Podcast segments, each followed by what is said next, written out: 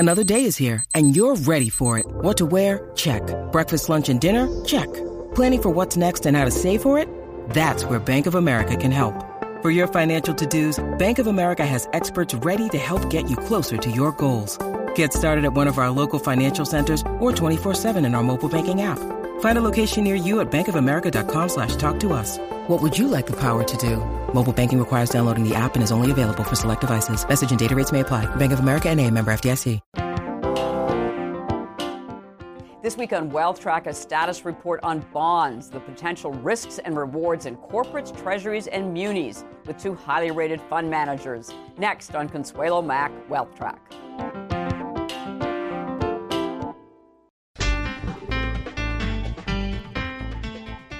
Hello and welcome to this edition of WealthTrack. I'm Consuelo Mack. Just about everywhere you look, America is awash in debt. U.S. households recently set a new record of indebtedness, $12.7 trillion more than they owed at the height of the credit bubble in 2008. But context is everything.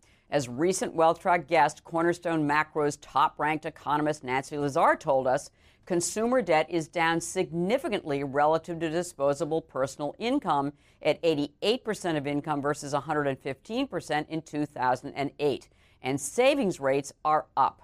Corporate debt is another story. It, too, has been growing significantly in recent years, but unlike more thrifty consumers, it is accelerating at a faster rate than revenues. Corporate debt is more than 90% of revenues. That is a record during an expansion. And despite historically low interest rates, corporate interest expense is barely off of its all-time high. What about government debt? In 2016, total U.S. national debt was estimated at $22.5 trillion. The federal government accounted for the lion's share, about $19.5 trillion, while states had a little over $1 trillion and local governments nearly $2 trillion. Again, context is everything. The last 10 years has seen federal debt skyrocket from about 60% of GDP in 2005 to over 100% of GDP, while state debt is held steady at 6% and local government indebtedness has increased to a little over 10%. There are always outliers, and one of the biggest is in the municipal bond market. The largest issuer of tax-free muni bonds by far is the U.S. territory of Puerto Rico, with over $70 billion in bond obligations and $50 billion in unfunded pensions. Puerto Rico cannot meet its obligations and has gone to bankruptcy court, outcome to be determined. Well, what is the state of all of these bond markets and how best to invest in them? This week's guests each manage several top-rated mutual funds in different types of bonds, and they work together on the fixed income team at Thornburg Investment Management. Thornburg is a WealthTrack sponsor, but their collective performance speaks for itself. Jeff Klingelhofer is a portfolio manager on several Thornburg funds, including its five-star rated limited term income fund, which uses a laddered strategy, investing in bonds with staggered maturities so that a portion matures every year and is reinvested in a new issue. He also manages the four-star rated strategic income fund, which has a flexible mandate to invest anywhere in the world and any kind of income-producing security. Nicholas Venditti is portfolio manager for several municipal bond funds, including the five-star Thornburg Limited Term Municipal Fund, again using a laddered portfolio, and the four-star Thornburg Strategic Municipal Income Fund, which also has a broad, flexible approach. I began the interview by asking Klingelhofer for his assessment of the overall state of the bond market. How expensive is it? You know, I think for investors, honestly, if you were to paint the entire fixed income universe with a broad brush, it's pretty expensive, right? Investors just aren't being paid to take a lot of risk these days. So while securities are priced nearly to perfection, there's still a lot of risk out there in the world, right? We have a lot of geopolitical risk with whether it be China slowing down or North Korea issues. We have questions over how the U.S. is actually performing at this point. We are printing kind of 1.5 to 2% GDP growth, and that might be about the best that we can get in today's environment. So you know, one sector we have liked has been the U.S. consumer, but even within the U.S. consumer sector, right? Credit card delinquencies are beginning to tick up. Auto loan delinquencies are beginning to tick up. There is some signs of wage growth, but the U.S. consumer perhaps isn't quite as on the upturn as a lot of investors believe. So yields have come down, income has come down, and at the end of the day, the asymmetric return of fixed income really means that investors are having to take a lot of risk in search of that very marginal incremental piece of yield. And how does the municipal bond market fit into this, Nick? Is it kind of a universe unto itself with municipal issuers, or is it affected by the trends that Jeff is talking about? Well, to some extent, the municipal bond market holds kind of a special place in the investment universe. But a lot of the trends that Jeff has mentioned are flowing over. Valuations don't look very attractive. If you think about it kind of from a 35,000-foot level, we're fixed income portfolio managers, right? Basically, we have two levers we can pull to try to juice returns. We can do credit. Hey, let's take a bunch of credit risk and try to get the yield of our portfolios up. The problem with that is that credit spreads in both our markets are basically as tight as they've ever been. So, and that means that the difference in yields between very high-quality bonds and lower quality bonds is very narrow, so you're not getting a lot more to buy riskier bonds. You're not being paid to do that. So again, if you aren't being compensated for that risk, then probably you shouldn't be taking it. The other lever we have is obviously duration. We can buy longer bonds and try to get more income that way. Right. The problem we have with sort of that is that absolute yields, even after the run-up we saw after the Trump election, are still, relative to any recent long-dated history, really low. You knock inflation off of that, get real yields, and they're even worse. And so investors really aren't being compensated to buy 10-year bonds as opposed to 9 or 9 as opposed to 8. And again, why take that risk when you're not being adequately compensated for it? How big is the risk of a correction? You know, honestly, at this point in the cycle, I don't think that there's a huge risk that a correction is imminently coming. But the problem is if you ask investors that honest question at any point in the cycle, the answer is almost always no. Some of the feedback that I hear from people, you know, that suggests people should be reaching for yield right now is that unemployment rates are very low, 4.5-ish type percent. You know, the last time we were at that was in mid-2007. And so you can before the financial crisis. Exactly. Everything always feels great until it doesn't. Right. Municipal bond correction. How concerned are you about a major correction in the municipal bond market? Somewhat. You know, I don't know. Similar to Jeff, I don't know that a major correction is imminent. But again, I think it depends on where you're invested and what you're invested in. Mm-hmm. Let me give you an example. Yes. So tobacco bonds in the municipal space have gotten a lot of press over the last couple of years because they've performed very, very well. If you bought tobacco bonds, you deserve a cookie. The problem you have with tobacco bonds are that they are going to default. These are deeply, deeply non-investment grade issuers. They are drawing on their debt service reserve funds right now to make debt service payments. And they are trading in this market above par. Tell me, what are tobacco bonds? So this is not Philip Morris bonds. So essentially what happened is, in 1998, the states got together, sued the tobacco company, said, hey, you're making everyone sick. Most of them are Medicaid payers. We're paying for it. You're killing us. You got to give us some money. They won that suit. What they won was the tobacco company said, we will send you money every year based on roughly how many cartons of cigarettes we ship to your area. Mm-hmm. The state said, that's fantastic. You know, it's better than some money over time, a lot of money right now. So where did the bonds come in? So they securitized that revenue stream. So they got all the money up front and they passed the revenue stream through. What they didn't foresee is that smoking has actually declined dramatically in the United States. So therefore, the revenues are much less than they anticipated. Right. So now you have investors who are holding these bonds that are secured by lower and lower revenue that gets lower every year as more and more people quit smoking. All right, so these bonds are going to default. The revenue is going to run out. And they're trading in the market above par. Wow. So look, in any market, throw out fixed income, real estate, equities, at any time when sort of the price of a security is as divorced from the fundamental value as we're seeing in some sectors in the municipal bond world, as Jeff is seeing in some sectors of the global fixed income world, there's a correction. Those two things have to be reckoned. And generally, that's a painful reckoning for investors. Now, the other big thing that's happening in the municipal bond market is Puerto Rico. And I remember talking to your colleague, Chris Ryan, a couple of years ago, and Thornburg did not own Puerto Rican bonds. But it's the largest municipal bond issuer in the country. It's got serious problems. How has that, affected the market? And are there any opportunities in Puerto Rican bonds? So Puerto Rico is, to put it bluntly, an absolute nightmare. Yeah. Those bonds are trading in the market right now, give or take 65, 68 cents on the dollar. Oh, so they're still that high, actually. They are still that high. I will tell you, in my mind, the ultimate recovery value on most Puerto Rico debt is going to be closer to 25 cents on the dollar. So again, there is still significant pain to be had for anyone who's playing in those securities. So what do we do as investors? And I know that each of you run several different types of portfolios. And one of them, which I guess is considered kind of a core at Thornburg, is your limited term portfolios.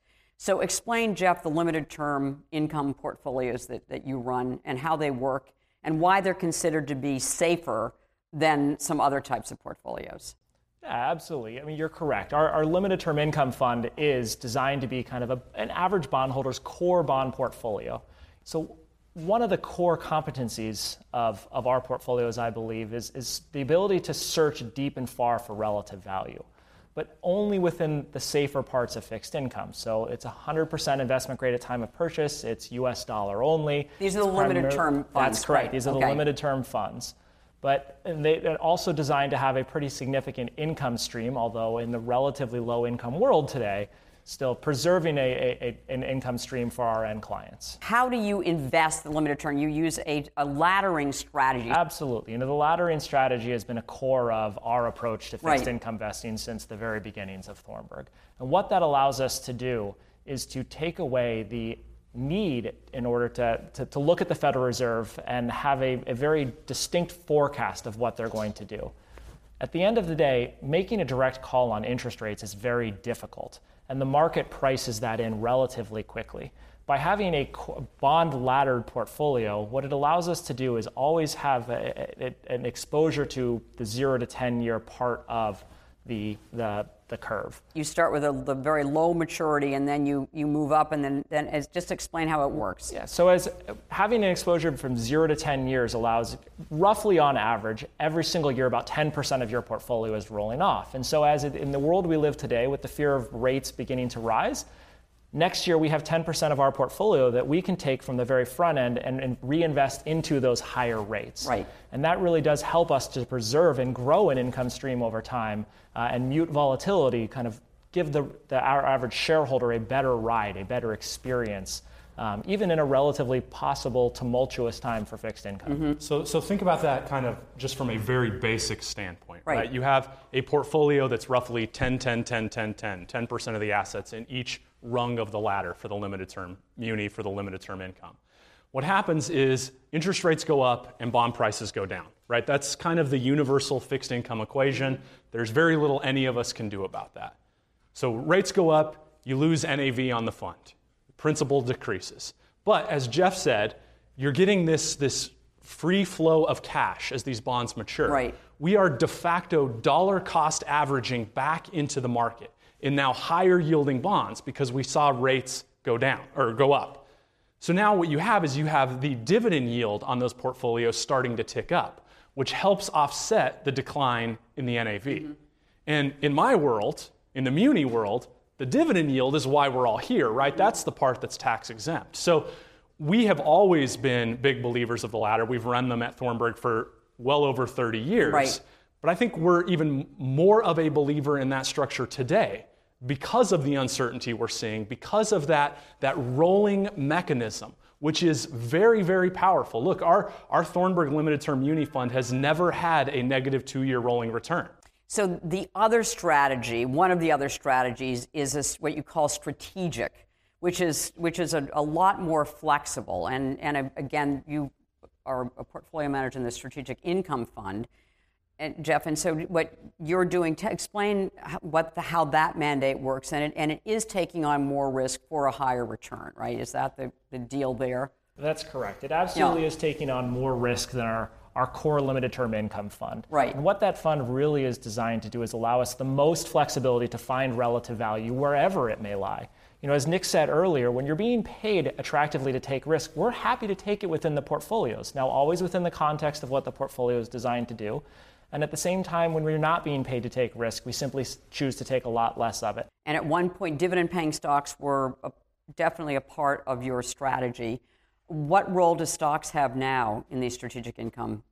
In today's world, given the high level of potential volatility for fixed income, dividend-paying stocks in our current bond portfolio are a very small portion of that portfolio, simply because there's one absolute truth about stocks is they're more volatile than bonds broadly. And what about high-yield bonds, which also have been terrific performers over the last several years, which I think Larry Summers called equity and drag. What's your view about the high-yield space? Yeah, if I had to paint, again, any space of fixed income with a broad brush, unfortunately, high yield today is actually relatively low yield and very expensively priced. Right. We are willing to roll up our sleeves and do a lot of deep dive diligence and fundamental valuation, and there are some pockets that do look interesting to us, but broadly across the board, it's pretty expensive. And what are the pockets? So where are you investing, given the very expensive and risky market? If I had to kind of classify what the Thornburg Strategic Income Fund looks like today, it would be defensive, focused on consumer, less cyclical spaces of the consumer space, kind of defensive carry, defensive income.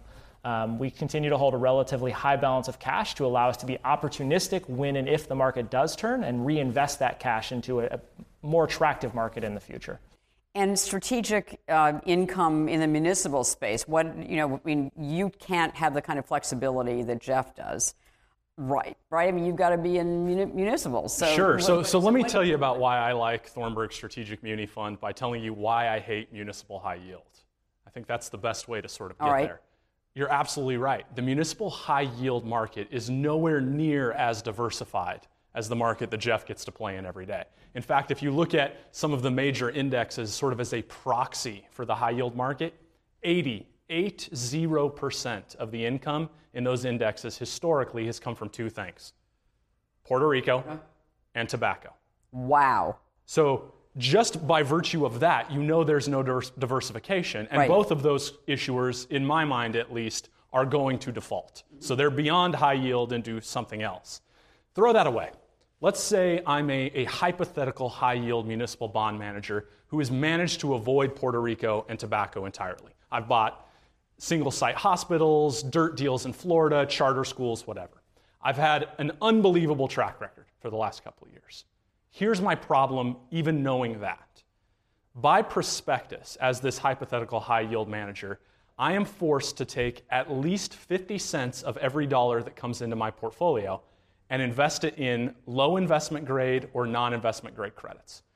We talked about how credit spreads, the incremental yield I get from buying triple Bs as opposed to triple As, are as tight as they've ever been, which means as this hypothetical high yield manager, I am forced to buy the worst stuff at the most expensive it's ever been, and that seems like a terrible, terrible investment strategy to me. Right. So where are you investing? So that fund, again, it looks much, much lower on its risk spectrum. A fund that can go up to 50% below investment grade is running at about 2% below investment grade. Wow. If I'm not getting paid to take the risk, you're not going to take the risk. Right. I think the mistakes that people are likely to make in this market are stretching too far. Right. Are getting way, way, way outside of their risk bubble, searching for that extra 5, that extra 10 basis points. Which has worked, actually, so far. It really has. So it's really difficult if you are a responsible manager who doesn't want to lose principal to not go that route. It absolutely is. Look, the key word is discipline. We believe that, again, that valuations are divorced from prices. Right. And you have to have the discipline to do the boring, the unsexy thing, because in the long run, we feel like that's going to be the right thing to do.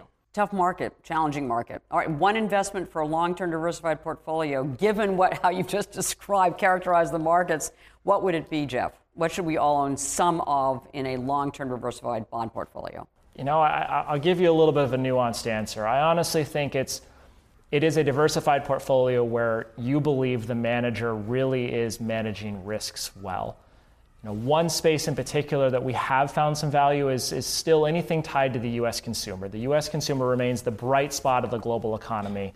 So directly accessing the consumer balance sheet is one of the places we're finding value. Asset-backed securities in particular are a source of where we see relative value within our portfolios. They tend to be relatively short. Oftentimes they're floating, so they protect you from that gradual rise in interest rates. Most of them are still very, very liquid, and it's a core portion of our portfolio today. Nick? In the municipal space. Sure. So I think, you know, anyone looking for municipal tax-exempt income, the right place to be is one in a laddered strategy. I think the laddered portfolios have proven themselves to outperform over a long period of time. And in a period like this where there's so much uncertainty, I really do believe the ladder is going to protect investors. In addition to that, I think being able to play in sort of the 1 to 20 year space, particularly that 12 to 15, kind of that elbow of the curve, over a long period has been the right place to be in municipal finance and in most fixed income investment. So that's where I would guide investors. So is there a role for passive in fixed income? The problem with passive is it generally forces an investor to take a very, very narrow view across a very short time frame. And one of the biggest benefits of hiring a manager who has a long history of managing risk and reward in various cycles is the ability to be diversified, right? When I look at the world of passive today, there's been significant flows into high-yield passive, for instance, right? But generally, most of those passive high-yield managers are forced to buy the very same security. So fundamentals and valuations get disconnected within that small space that they're playing, versus an active manager has the ability to assess relative value by looking outside and beyond where the passive players are looking to find that relative value, to find actual sources of better risk and return for their shareholders. Nick, does passive have any role in municipal bond investing? No, it absolutely doesn't for a couple of reasons. One, the municipal bond indexes aren't real. They're just an idea. So in the equity markets, an investor can invest in the S&P 500 or a value fund. They have those two decisions. An investor can't invest in the municipal bond index. They can invest in something that's trying to mimic the index, but not the index directly. So that's a little tenuous right off the bat. You're saying they can't duplicate the issues that are in the index. It just is not possible in the municipal bond It's world? Not possible. So think about it from this perspective. The S&P 500, there are 500 stocks. Right. There are almost 90,000 municipal issuers. There are over 1 million QSIPs. Every maturity gets its own fingerprint that's called a QSIP. There are just too many. The market is too broad to ever mimic any one strategy directly. So throw that aside. Even ignoring that, what you have an index who is buying up or fake buying up things that are generally issuers that generally issue the most debt. Puerto Rico. So right. Think about that as a fixed income investor. Throw Thornburg out, throw Jeff and I out. Do you always want to be investing in the thing with the most debt? Probably not. And so again, the idea is that if you have someone sitting in a chair, like Jeff and I are, that's looking for relative value on a daily basis, on a long-term basis, we are much more capable of finding the right bond on the right day at the right price. All right, we're going to leave it there. Thank you both so much for joining us and discussing municipal bonds, Nick Venditti, and also the corporate space and the global space, Jeff Klingelhofer. Thank you very much. Thank you.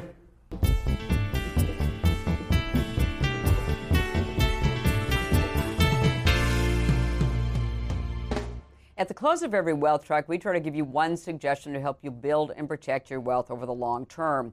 This week's action point is seriously consider sticking with active management in your bond portfolio. This week's guests gave their reasons for doing so, but there is other evidence as well. According to a recent analysis by PIMCO, which we will have on our website, unlike stocks, the majority of actively managed bond mutual funds and ETFs have outperformed their passive peers after fees over the last 1, 3, 5, 7, and 10-year periods. Over the last 5 years, for instance, 63% outperformed.